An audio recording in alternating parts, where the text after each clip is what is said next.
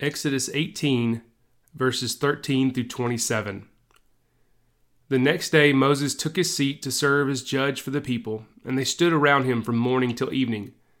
When his father in law saw all that Moses was doing for the people, he said, What is this you are doing for the people? Why do you alone sit as judge while all these people stand around you from morning till evening? Moses answered him, Because the people come to me to seek God's will. Whenever they have a dispute, it is brought to me, and I decide between the parties and inform them of God's decrees and instructions. Moses' father in law replied, What you are doing is not good. You and these people who come to you will only wear yourselves out. The work is too heavy for you. You cannot handle it alone. Listen now to me, and I will give you some advice, and may God be with you. You must be the people's representative before God and bring their disputes to Him. Teach them His decrees and instructions and show them the way they are to live and how they are to behave. But select capable men from all the people, men who fear God, trustworthy men who hate dishonest gain, and appoint them as officials over thousands, hundreds, fifties, and tens. Have them serve as judges for the people at all times, but have them bring every difficult case to you. The simple cases they can decide themselves. That will make your load lighter because they will share it with you. If you do this and God so commands, you will be able to stand the strain, and all these people will go home satisfied. Moses listened to his father in law and did everything he said. He chose capable men from all Israel and made them leaders of the people, officials over thousands, hundreds, fifties, and tens. They served as judges for the people at all times. The difficult cases they brought to Moses, but the simple ones they decided themselves. Then Moses sent his father in law on his way, and Jethro returned to his own country. This is the word of God for the people of God. Thanks be to God. Have you ever been working on a project, a task, uh, and your creative juices are just flowing. You are rocking and rolling. Things are shooting off the page. The hammer, the nails, they're flying. I mean, you are in the zone. But then it happens. You get stuck. You hit a wall. Those creative juices just stop flowing. Writers and authors, they call it writer's block. You just can't come up with another idea or thought. You're just stuck. Well, during this wilderness moment that we have been in as a church and as a country, I think I may have done some of my most creative work. And it's been mostly done out of necessity. I had to be creative in order to keep us, a Metro United Methodist Church and beyond, to keep us connected and united. But there have been moments, uh, many moments, when my creative juices were just not flowing. There have been moments where I have just hit that wall and I, I couldn't come up with another new idea and I couldn't learn another new tech thing uh, anymore. When it comes to learning new, te- new, new technology, I know there are many of you who have felt the same way. I mean, did you know before all this that you could watch uh, online services on YouTube on your TV? No. Crazy. But I want to tell you what has been one of my saving graces during this time. And you all know her. Her name is Kristen. Now, here's the funny thing Kristen and I realized a, a, long time ago that we would never work well if we were ever on staff together at, at a church or even if she was to take on a volunteer leadership position. It just wouldn't be good for our marriage. Some couples, they can do that, uh, but we are not one of those couples. And, and that's okay. We know that about ourselves. But I will tell you what she has done for me. She has been that voice in my ear, that, that word of in, encouragement, that, that wall breaker when I hit the wall creatively, that person who offers that idea or uh, this idea that, that gets my creative juices flowing again. We jokingly took this picture several weeks ago. It's Kristen with the title Metro United Methodist Church Creative Council Technical Support. Again, we won't ever actually be on staff together, but here and now, I freely admit, under my own accord and my own power, that she is the brains behind the operation. She was the one who suggested the Good Friday service with the other pastors in our community. She and the kids went with me uh, to film many of you waving, waving palm branches on Palm Sunday. She is my copy editor and my feedback wall. She is there for me in so many different ways. You see, we all need each other. We need someone like that in our life. And it doesn't have to be your spouse, but if you're married, I hope it is your spouse. But we need people in our lives that spur us on, support us, and are there for each other. Because here's the thing we need each other. We need each other. We need each other in the wilderness and when we aren't in the wilderness. We need each other in the good times and in the bad times of life. We just need each other. In our wilderness story this morning, we read, we read about Moses getting some much needed leadership help. He gets it from his father in law, Jethro. Man, I love that name, Jethro. I think that's how they said it in Hebrew, Jethro. Well, Jethro had come to see Moses and to bring Moses back his wife and sons. During most of this time, while Moses was helping free the Israelites from slavery in Egypt, and during the early portions of their wilderness journey, Moses has, had sent his wife and his children away back to her family, perhaps to keep them safe. Now that danger from Pharaoh was gone, Jethro has brought Moses' family back to him. And when Jethro arrives, Moses tells Jethro all about what God had done for God's people how God had rescued them from slavery, parted the Red Sea, provided manna and quail, and even brought water out from a rock. And Jethro, who was not a God follower, not an Israelite, declares, Now I know that the Lord is greater than all other gods, for he did this to those who had treated Israel arrogantly. In a world full of other gods, Jethro realizes that Yahweh, God, was the God. But here's where our passage this morning picks up. The next day, Moses took his seat to serve as judge for the people, and they stood around him from morning till evening. When his father in law saw all that Moses was doing for the people, he said, What is this you are doing for the people? Why do you alone sit as judge while all these people stand around you from morning till evening? Jethro goes on to say, What you are doing is not good. You and these people who come to you will only wear yourselves out. The work is too heavy for you. You cannot handle it alone. Now, I could do a whole sermon series on talking about the leadership principles that we learn from this passage, but here's what I want you to hear this morning we need each other. We can't do life alone. We aren't meant to. We need the help and the guidance from one another, and this is especially true when we find ourselves in the wilderness. I think what's been most difficult, the most difficult part of, of this wilderness that we all find ourselves in is the social distancing.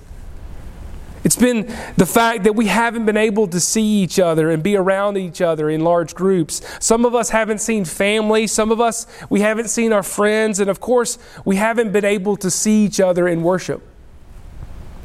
You see, we're social people. Even us introverts who get energy off of being by ourselves, we still need each other. We still need relationships and people because we are made for relationships. It's the way God made us. The reason God made Eve for Adam was because after God had made all of creation, he looks around and he cannot find a suitable helpmate for Adam. And so, out of the rib of Adam, God creates Eve, one for the other. We need each other. Here in our passage, Moses was trying to lead on his own. Moses was making all the decisions by himself. Of course, God was there, but Moses was the one listening to all the human complaints and making all of the decisions, all the rulings. And then Jethro, an outsider, comes in and sees what's happening and reminds Moses that we need each other. I've already shared with you the counsel and the creative advice that I've received from Kristen during this time. I've also been blessed by being a part of two different, uh, several different pastor groups. I've mentioned before uh, that I'm about a, a group of pastors that I'm a part of that we've been together for almost 10 years now. There's eight of us that meet together and are in a group together. We're scattered all across the annual conference, and they are honestly one of the reasons why I am still in pastoral ministry. They've kept me going when I felt like quitting. They have held me accountable. We have fasted together. We, uh, we have uh, met together, laughed together. We've cried together. Um, we've prayed with and for each other. They are proof to me that we need each other. I also have a smaller group of pastors that I, I message with not only every day, but multiple times every day. The same is true for my other group. And we joke around and we're all nerds. We love our Star Wars, but we also love our churches. And we have shared so many different ideas for ministry, especially during this time. They are proof for me that we need each other. And really, both of these small groups of pastors, a lot of, uh, uh, a lot of them, because of them, a lot of what I have been able to provide for you in our church could not have happened without these groups. They have given me so many different ideas for how to do ministry during this pandemic, and, and I've done the same for them. We've fed off of each other. Again, they're proof to me that we need each other. And then, of course, I have a small group of men here at the church that, that I have uh, I've been blessed to be a part of for almost two years now. I, and I love our group because it's a great mixture of a few young guys and a few more experienced guys. And on first glance, you, you wouldn't think we would mix well together, but man, I can't imagine being your pastor without being a part of this group. And it was from this initial small group uh, of men that we formed about five to six small groups that many of you are a part of. And the things that I have heard and seen during this time of how much these groups have meant to you have been awesome to hear. One of you told me several weeks ago that your small group has been your lifeline during these days. And you wouldn't, you wouldn't know how you could have handled and made it without your group. And that was when groups were just sort of texting with each other. And now we have Zoom, and now most of our groups are meeting in person, uh, practicing social distancing. And of course, we have our Sunday school classes. A lot of our classes have been together for years. And there were uh, a few weeks when, uh, when all this started that our Sunday school classes weren't meeting. And then we started meeting on Zoom, and I believe there were a few tears that were shed when you were able to see each other for the first time in weeks uh, through the screen. Again, we need each other. We need each other when everything's going smoothly, and we need each other especially in the wilderness. We can't do life alone. We are better together. I want to go back to our text and I want you to listen to Jethro's advice to Moses. He says to Moses, Select capable men from all the people and appoint them as officials over thousands, hundreds, fifties, and tens. Have them serve as judges for the people at all times, but have them bring every difficult case to you, the simple cases they can decide themselves. That will make the load lighter because they will share it with you. You see, we need each other to make the load lighter. We need each other so that we can share the load together. The wilderness is more than we can handle alone, it is more than we can bear by ourselves. We need each other. You know, I think some of us are getting to a breaking point. For whatever reason, and probably for different reasons. Some of us are just done. We have had enough of all this. You are ready to get back to normal. You want to get back to worshiping together. You want to get back to seeing each other. And I hear that and understand that. I do. But I want to, I want to prepare each of us that normal is not coming back. –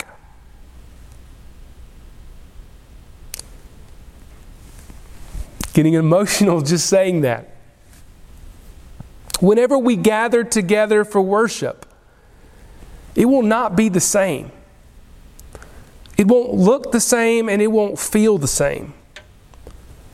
While, while I don't know all the ways that it will be different, I can tell you that we won't be passing the offering plates or the red buckets. We probably won't have a gathering time, a greeting time. We won't be uh, passing out printed bulletins. Those are the things that I can say with certainty, but there are going to be other ways normal worship won't be normal. And while we can get uh, upset and frustrated or sad about this, I think we can also get creative during this time. Some of the greatest growth in the history of the church happened when our backs were against the wall. So if we need each other and life can't be done alone, but we can't gather for worship right now, and worship's going to look different when we do gather again, how can we do life together? How can we gather together and be there for each other? Well, I think I've already talked uh, about it a good bit, and I think our scripture provides some clues. Jethro advises Moses to split the people into thousands, hundreds, fifties, and tens. You know what? Right now, we're in phase one of, uh, of reopening our state and our country. That means groups of more than 10 can't meet. But that doesn't stop a group of 10 or less from meeting. And do you know what number makes for a great small group? 10 or less. Jesus had the 12 disciples. If you count Jesus, that makes 13. So that was just outside this 10 uh, limit.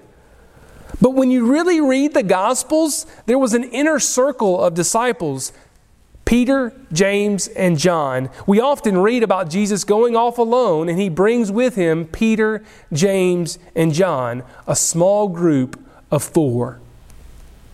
When we read about the early church just after Pentecost, when God uh, grants uh, the believers the Holy Spirit uh, and they come comes on all the believers, we read in Acts 2 about the early church and those early believers. We read this they devoted themselves to the apostles' teaching and to fellowship and to the breaking of bread and to prayer. They broke bread in their homes and ate together with glad and sincere hearts, praising God and enjoying the favor of all the people. And the Lord added to their numbers daily those who were being saved. What we see throughout Scripture is that we need each other. And the model that Jesus uses, the model of the early church used, was small groups and house churches. I believe God is inviting us to use this model during our days in the wilderness. We need each other. We can't do life alone. And God has provided us a way to meet together, to gather together, so that we can encourage and strengthen one another, especially during this time. So here's what I want you to do I want you to think hard and to pray hard about joining a small group. Again, some of you are, are, are a part of one, or you're a member of a Sunday school class, but many of you are not.